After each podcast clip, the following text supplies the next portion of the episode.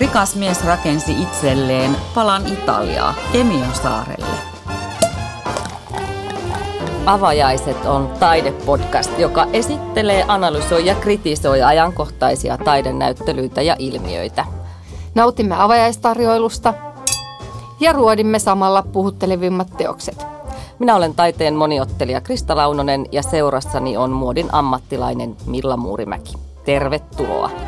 Teimme pienen kesäretken, tai oikeastaan kevätretken, Kemion saarelle Söderlångvikin kartanoon, joka on auki tämän koko kesän, tai itse asiassa syyskuun loppuun asti joka päivä. Ja sitten vuoden loppuun vähän eri aikoina kannattaa nettisivuilta katsoa aukioloajat. Mutta mikä tämä Söderlångvikin kartano oikein on? Tämä oli nyt meille molemmille eka visiitti sinne koko Söderlångvikiin. Mutta siellä tehdään omenamehua, siideriä, mutta paikan päällä valmistetaan myös hunajalaageria, jota me nyt juomme tämän kartanon kunniaksi. Niin, koska meistä on tullut olut. Me voidaan kohta olla olutasiantuntija. Kyllä, pistää oma panimo, kun me juodaan niin paljon olutta. No niin, kippis. Skål. Tämä on hunajalaager tosiaankin.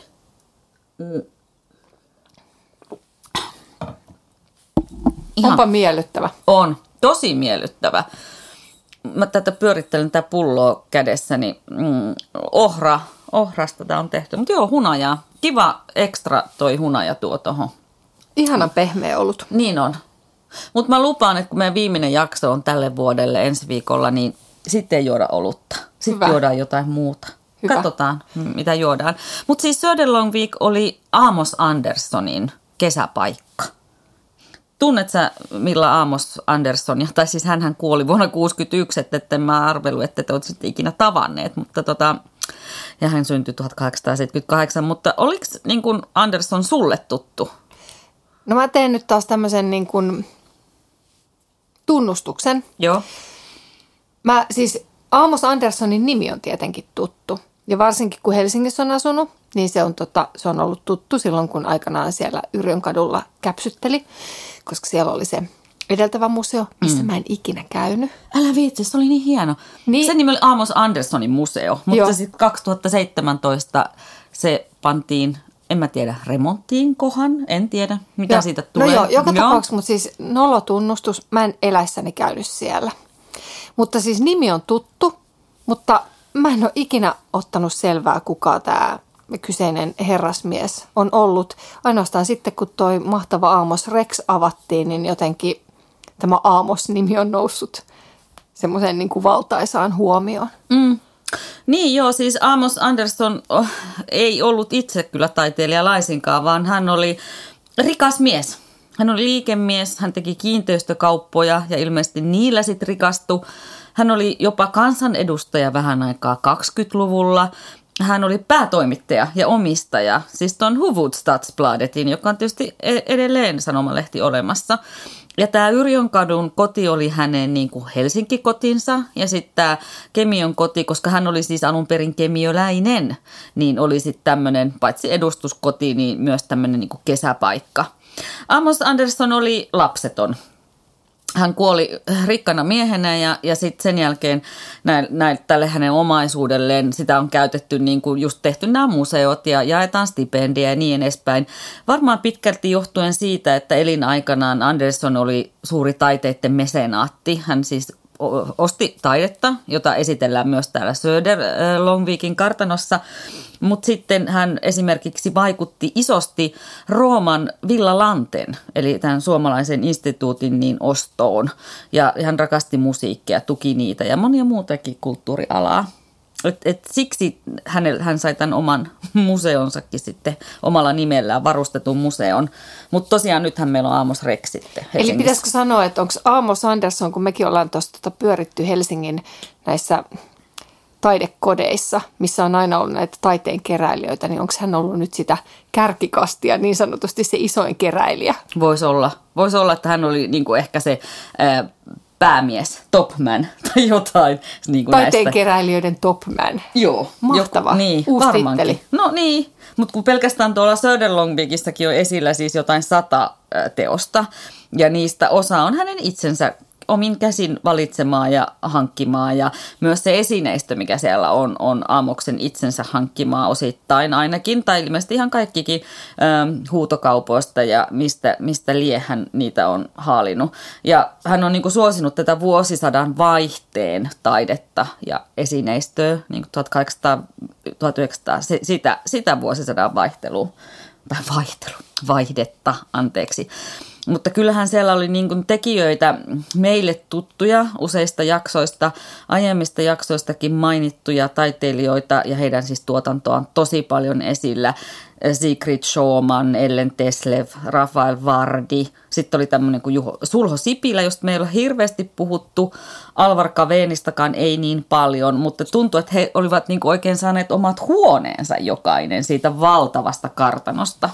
Niin, ja siis kartanohan oli niin kuin todellakin valtava ja semmoinen, ei kovin suomihenkinen. Se oli niin kuin pala Italiaa, kun sinne käveli. No se on totta. Tai sanotaanko näin, että kun lähestyi tätä kartanoa ja ne mahtavat pylväät ja patsaat ja todellakin aikamoinen tilus. No on. Siis Amos Andersson, tosiaan kun hän oli kemiöläinen, niin osti tämän paikan vuonna 1927. Ja siellä oli tilalla semmoinen hirsinen päärakennus, jota sitten ruvettiin korjaamaan ja laajentamaan. Ja sitten 30-luvulla parinkin otteeseen sitä laajennettiin tämmöisen arkkitehdin kuin V.G. Palmqvistin avulla. Ja nyt sinne menee, pääsee pällistelemään. 17 huonetta se kattaa se kartano ja noin 654. Et onhan se nyt mahtikokoinen mesta. Yhdelle henkilölle. Kelaa. Siellä se äijä patsastelee. Olihan sillä kavereita siellä hengaili. Ei ihan varmaan ollut. Niin. Osa kaverista sai sit omat pikkumökitkin sinne tiluksille, kun ne kävi niin usein, niin niille rakennettiin omaa pikku. Niin, ja en mä tiedä, kyllä mun mielestä illallispöydän kokokin oli sitä, että me tuli mietittyä, että tähän oma koko suku ehkä mahtuisi. Siis se oli 12-metrinen ruokapöytä. Se oli niinku semmoinen veret seisauttava näky, jonka siis ympärille mahtui 32 ruokailijaa. Se oli hurja. Joo, siinä musta oli mahtavaa, tällä reissulla otettiin perheemme mukaan, niin siellä lapset ihmetteli, että olisipa aika yksinäistä, jos joutuisi yksin istumaan täällä ja syömään. Niin, mutta siinä tulisi myös se legendaarinen sitten tämmöinen elokuvakohtaus, jos käskisi jonkun käymään yhden ystävän ja sä istuisit toisessa päässä 12 metristä pöytää ja sitten se kaveri siellä toisessa. Joo, sit mun täytyy sanoa semmoinen, että meillä kävi niin sanottu munkki, että me satuttiin meneen nyt Söderlångvikin niin sanottuun avajaispäivään. Joo. Mikä mun mielestä oli, mä jotenkin nostan hattua, musta oli ihanaa, siellä oli elävää musiikkia. Joo, siellä kartanossa. Kyllä. Eli siellä oli flyykelin takana muusikko ja sitten oliko se poikkihuilua, kun hän soitti tää toinen? Taisi olla, joo. Joo, mutta siis aivan jotenkin teki mielettömän säväyksen se, että siellä kuuluu klassista musiikkia ja mulla melkein silmät kostu, kun sieltä tuli Myrskyluodon Maija. Mä olin just katsomassa jotain mahtavia niin kuin, tiedätkö, teoksia siellä toisessa päässä. Itse asiassa varmaan siellä ruokasalin päässä ja se musiikki kantautui sinne asti. Että se oli jotenkin, sä näet sen meren ja se ympäristö ja mä voi wow. Se oli kyllä ihana. Jotenkin muutenkin oli hauska, kun siellä oli varmaan koko Kemiön ja lähiympäristön kaikki kyläläiset tulleet. Siellä oli markkinameininkiä ja kaikkea. Niin oli jotenkin aivan ihana päästä pitkästä aikaa semmoiseen niin kuin kyläyhteisön markkinameininkiin. Ei liian paljon ollut, mutta kuitenkin se oli eläväistä. Jotenkin se paikkakin heräsi aivan erillä tavalla eloon. Mutta sitten mä kyllä koin negatiivisena asiana siis se ihmismäärän, koska siellä oli myös tämmöinen vaihtuva kesänäyttely aina tässä kahvilassa, niin nyt siellä oli Jan-Erik Anderssonin näyttely nimeltä Liekki, jossa oli siis valokuvia, kollaaseja, piirustuksia ja ulkona oli sitten tämmöinen veistoskollaasi myös, niin oli, kun ihmisiä söi siellä kahvilassa, niin oli tietysti hirveän vaikea mennä heidän eteensä tuijottamaan jotain seinällä olevia teoksia. Et siitä se kyllä tämä kesänäyttely kärsi nyt tänä, siis kun me olimme siellä, niin siitä, että ei niitä teoksia oikein nähnyt. No se on ihan totta, ja en mä tiedä näkeekö niitä sitten. Kyllä mä oletan, että siellä kahvilassa on aina jotain ihmisiä, että sähän ehkä tämän saman ongelman äärelle tulet, että sähän harvoin meet nyt sitten nimenomaan seisomaan toisen ruokapöydän eteen ja tuijottamaan hänen olkansa yli tai päänsä yli jotain teosta, että sehän vaikuttaa hieman kuumottavalta. Todellakin. Mutta Amos Andersonin lempikaupunki oli Rooma. Se näkyy. Todellakin. Et kun hän oli siis mitä ilmeisemmin sitten niin kuin halunnut tällaisen italialaistyylisen villan. Et 30-luvulla rakennettu. Aika paljon siinä on just antiikin ja uusklassismin vaikutteita. Ehkä just kun siellä on niitä pylväitä, esimerkiksi siinä pylväshallissa. Ja niin kyllä mulle tuli siinä heti, kun sä kävelet sisään ja menet siihen ensimmäiseen pylväshalliin, joka on tämmöinen niin kuin, vähän niin kuin aula tai miksi sitä nyt voisi sanoa. Niin mulle tuli jotenkin tuulahdus jostain Italian villoista. Semmoinen tuulahdus Italia, että kyllä se näkyy siellä sekä sisällä että ulkona, joka puolella. Ja sitten ulkona oli semmoiset valtavat antiikkipylväät, korinttilaispylväät, jotka on myöskin aika absurdin näköiset yhtäkkiä siellä keskellä puutarhaa. Mä ymmärsin, että nämä on niin kuin 20 tehty nämä pylväät. Et sieltä on 70-luvulla ilmeisesti ne alkuperäiset pylväät on kaadettu tai en tiedä mitä niillä on tapahtunut, mutta nämä on niinku aika tuoreet pylväät. Okei. Joo, mutta rakennettu niinku omalle paikalleen. Mutta olihan ne niinku ihan älytön, että mun mies, joka oli tuolla mukana, niin mä myöhemmin kysyin, että mitä sä tykkäsit. Että joo, tykkäsin, mutta tosiaan nämä antiikin pylvät ja naisfiguurit, hän sanoi siis, ei oikein niinku kuulu tällaiseen perinteiseen suomalaiseen rakennuskantaan. Et tuntui, että ne ei niinku kuulu sinne. Hän sanoi, että se oli niin erikoinen, että hän koki, että ollaan jo melkein niinku hyvän ja huonon maun rajalla.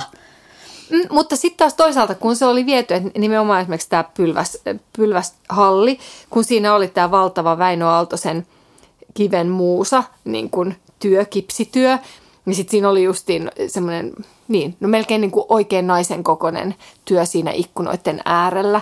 Ja sitten siinä oli semmoinen ihana pieni Felix Nylundin, mistä mä oikeasti pidin tosi kovasti semmoinen kullattu pronssinen naisfiguuri, minkä nimi oli Sammakko.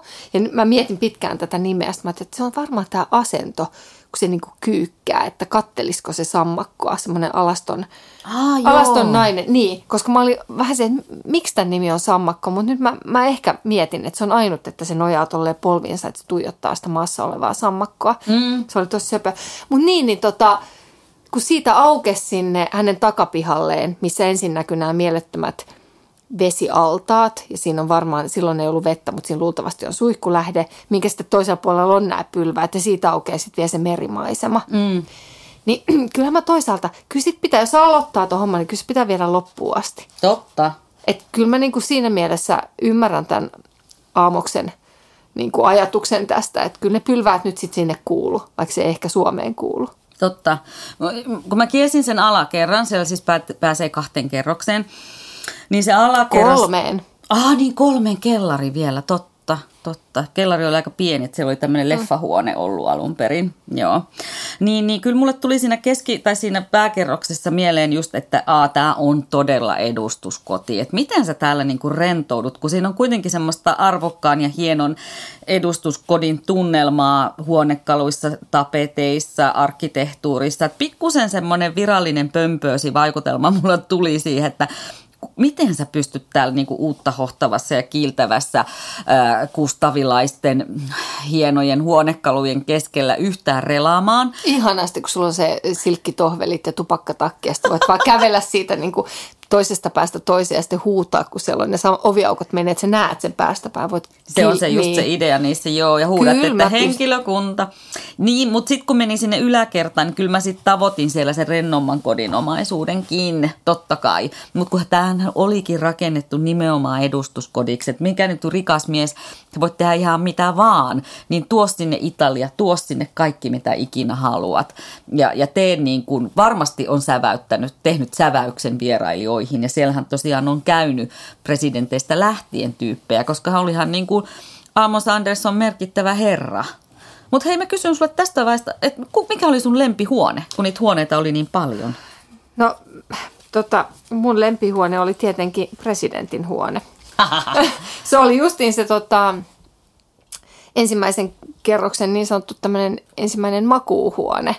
Siinä en tiedä mikä kaikkea, siis viehätti, se oli mun mielestä ihanalla paikalla. Sitten todella ihanaa oli siis siinä sängyn viereen oli tehty vaan semmoinen niin kuin mini-alkovimainen niin kuin käsienpesupaikka. Siinä oli vaan niin kuin pesuallas, mikä oli niin kuin verholla suljettu. Musta jotenkin nerokkaan ihana ajatus silleen, että sulla on siinä vieressä tuommoinen vesipiste.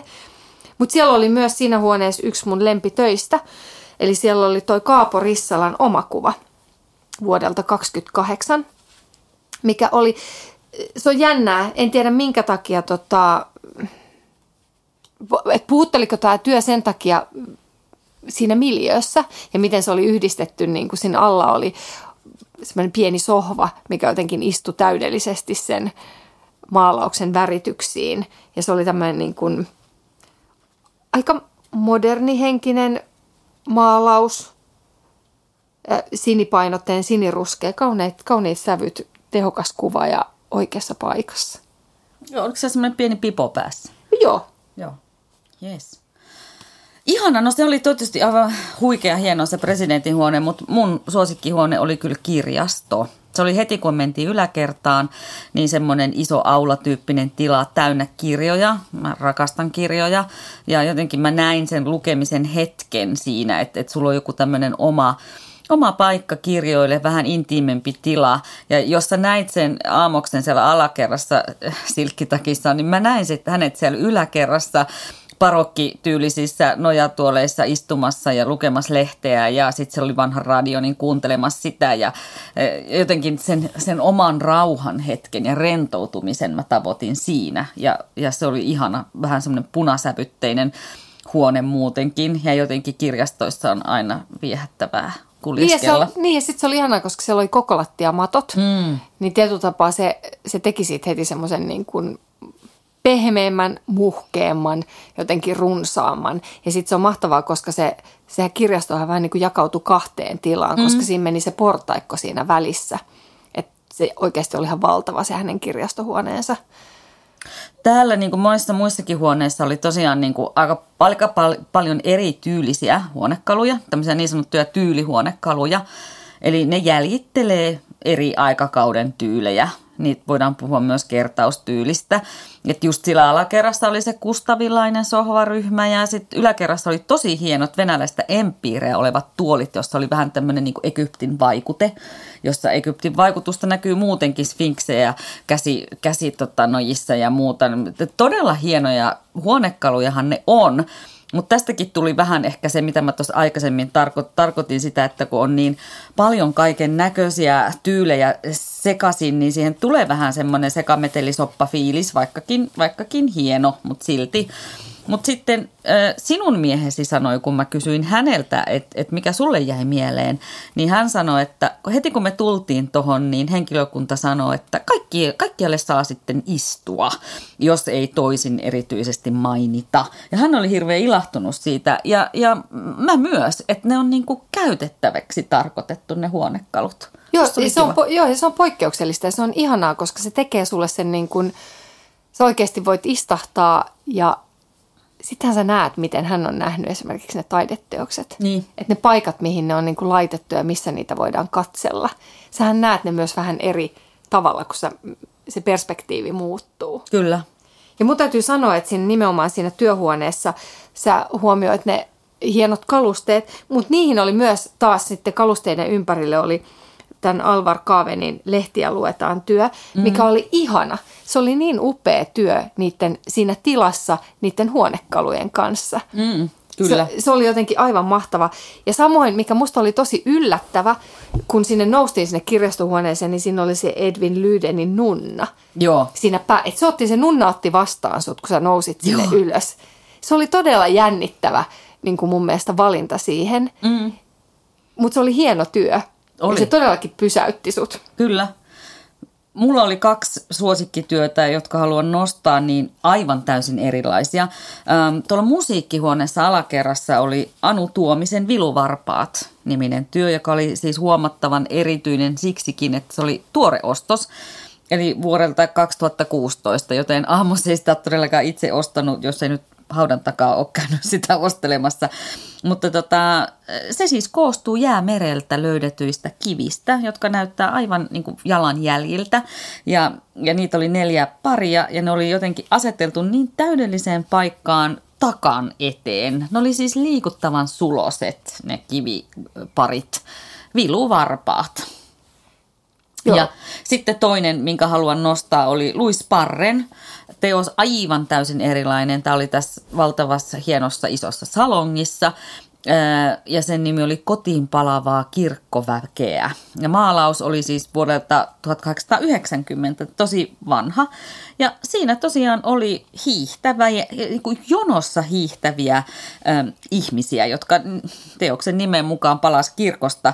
Ja jäin sitten miettimään, että miten tohonkin aikaan niin kuin kirkon rooli on ollut niin suuri, että sillä on valtava valta ollut, että sä oot hiihtänyt vaikka sitten jään yli sun viikon ainoana lomapäivänä sinne kirkkoon. Et jotenkin se on aikalaiskuvaus, tilannekuvaus, luonnon talven kuvaus ja sitten vielä ihmisten kuvaus, niin tämä sekin muhun syvän vaikutuksen. Se oli hieno työ ja se oli mun mielestä mahtavaa se, että kun sä näit, että kun se ihmismassa oli tosi pitkä, niin vaikka ne tuli kaikki niinku peräkkäin. Kyllä. Se oli upea.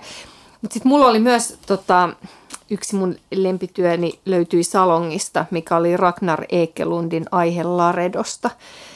Hän oli tehnyt muutaman eri työn, mutta tämä nimenomaan siis niin ihan, että jos mun jotain voisin ostaa omalle seinälle, niin olisin ostanut heti sellaisen. Se oli kaunista niin kuin arkkitehtuurikuvaa ihanilla sävyillä ja väreillä. Oi. Sitten mä kysyin meidän lapsilta, että mistä te tykkäsitte täällä eniten. No he eivät sinänsä nimenneet mitään teosta.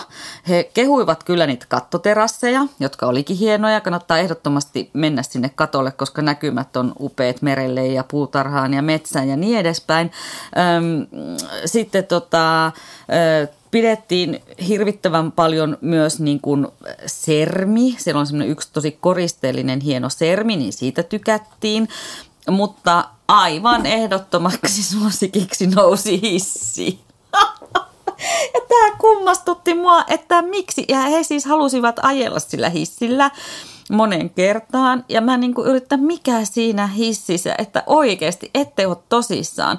Ja he sitten selittivät, että kun siellä oli semmoinen penkki, niin kuin taitettava penkki, jonka sai laitettua, että siinä pystyi sitten istumaan. Mutta hissi oli kuulemma todella nopea, että ei siinä kauan istuttu.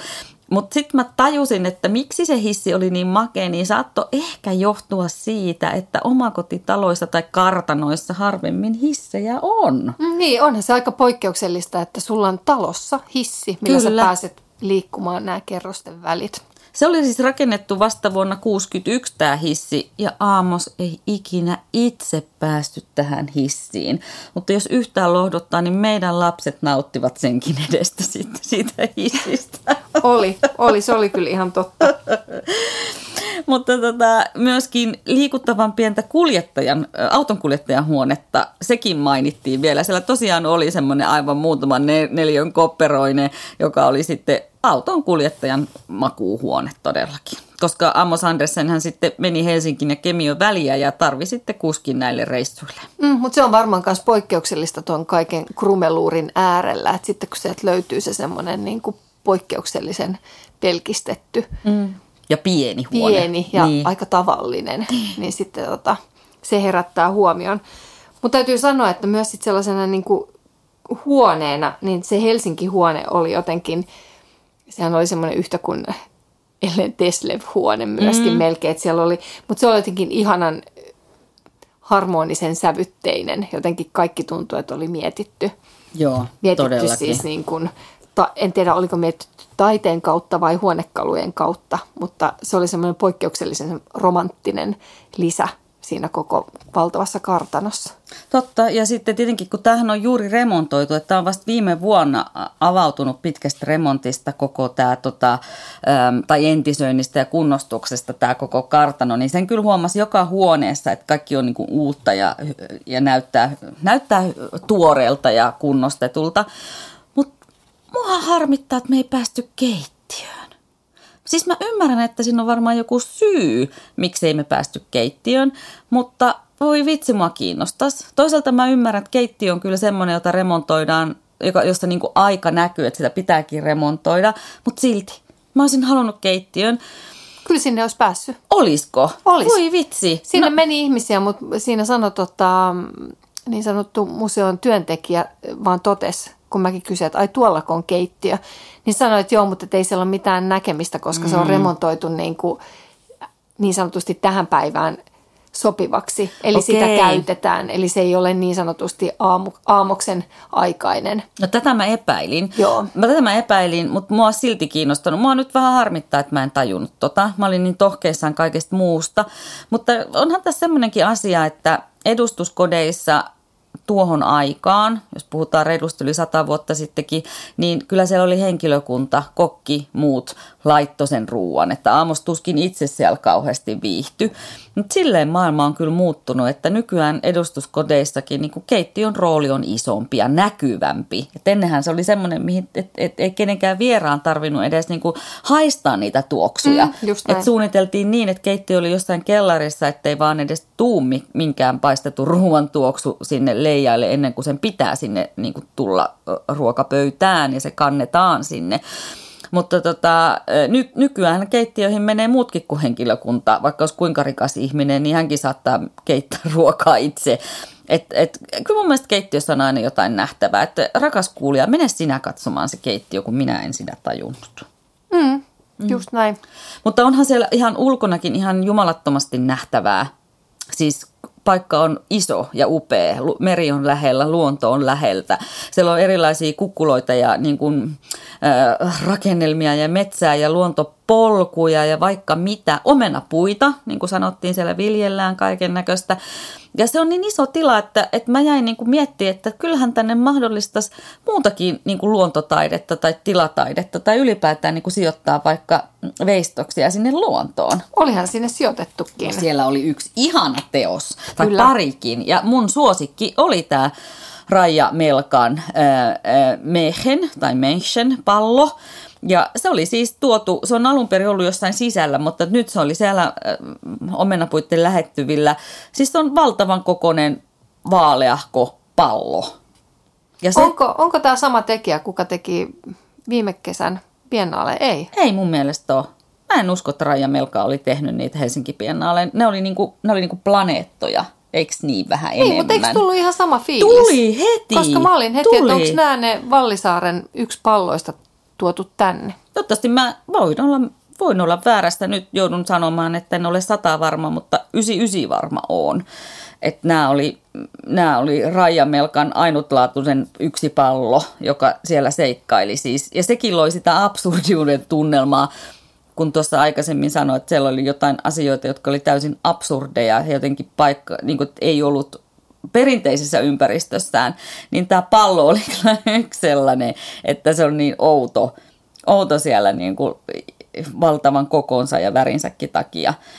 Äärimmäisen mielenkiintoinen. Se on ihan totta. Se on jännä. Sitten taas omat lapset on silleen, että minkä takia tommoinen on laitettu tänne. Että se on kauhean ruma, kun se ei sovi tähän. Se on varmaan just silleen katsojan silmissä, munkin silmään se viehätti nimenomaan sillä outoudellaan, kun se olisi voinut olla joku jättiläislinnun muna, mikä on tipahtanut sinne keskelle niittyä. Just niin, ja se absurdius on kiehtovaa. Samoin kuin sitten tämä niinku absurdi ja samalla Italia oli myös nämä autotallin seinän patsaat. Eli siis siinä autotalli oli siis vanha autotalli, nykyään siellä on taidetyöpaja, mutta sen seinässä oli 4 tämmöistä naispatsasta, pylvästä. Niiden nimi on Karyatid. Miksi mä jankutan ja änkytän näitä nimiä nykyään? En tiedä, ehkä olin lomaan tarpeessa, mutta joka tapauksessa. Amos Andersson nämä ja paljon muita pelasti Svenska Teatterin remontista 30-luvulla. Siellä heitettiin kristallikruunuja ja patsaita ja muita, niin hän pelasti nämä ja toi kotiinsa ja laittoi autotalliseinälle. Ja sitten kun siinä oli niitä sitruspuitakin vielä puutarhassa, niin tuli kyllä semmoinen olo, että tämän lähemmäs Italiaa ei kyllä pääse. Että absurdi, mutta ihana muistutus Italiasta. Niin, tai just se, että sulla on aina ees sitä Italiaa kotona. Niin, totta. Mitä pidikö tätä enemmän semmoisena kotimuseopaikkana, missä sä meet katsomaan nimenomaan sisustusta versus taidetta? Ne taideteokset on aika pieniä, niin kuin tietysti koteihin yleensä ostetaankin, ja se, niissä oli aika samankokoisia loppujen lopuksi. Hirveän mitään järkyttävän isoahan siellä ei sitten ollut, mutta mä ajattelen tätä enemmänkin semmoisena ehkä kokonaisteoksena, Että se on niin kuin, jossa totta kai yhden miehen maku on paljon sanellut sitä, että minkälaisia tyylejä siellä on ja muuta, mutta kyllä mä näen, että se on niin kuin tyylien kannalta mielenkiintoinen ja taiteen kannalta mielenkiintoinen nimenomaan niin kuin kokonaisteos.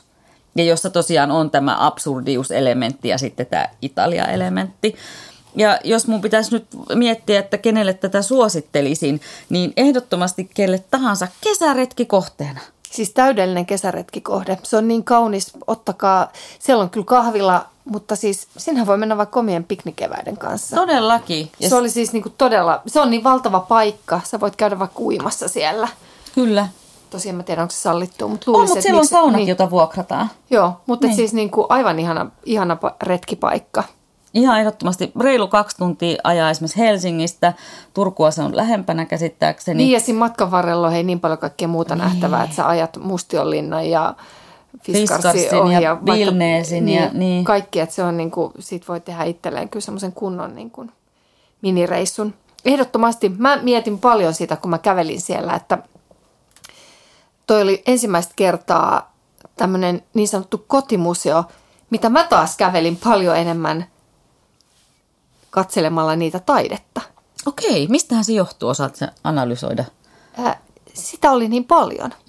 Sitä oli jotenkin niin poikkeuksellisen paljon, että jokaisessa huoneessa oli niin monta työtä, että sä tietyllä tapaa...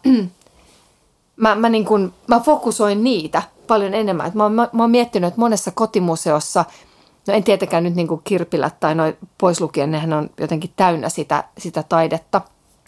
Mutta monessa se on vaan silleen, se on vähän kuin sisustuselementti. En mä tiedä, enkä mä ole edes varma, pitääkö tämä paikkaansa. Vai johtuuko se vaan nyt niin, että nyt kun mä mietin tätä ääneen, vai johtuuko se vaan niin, että ne oli jotenkin niin... näkyvästi, että se balanssi sen tavaramäärän, henkilökohtaisen tavaramäärän ja sisustuksen ja sen taiteen kanssa oli nyt jotenkin niin, että se antoi sille mun silmissä sille taiteelle.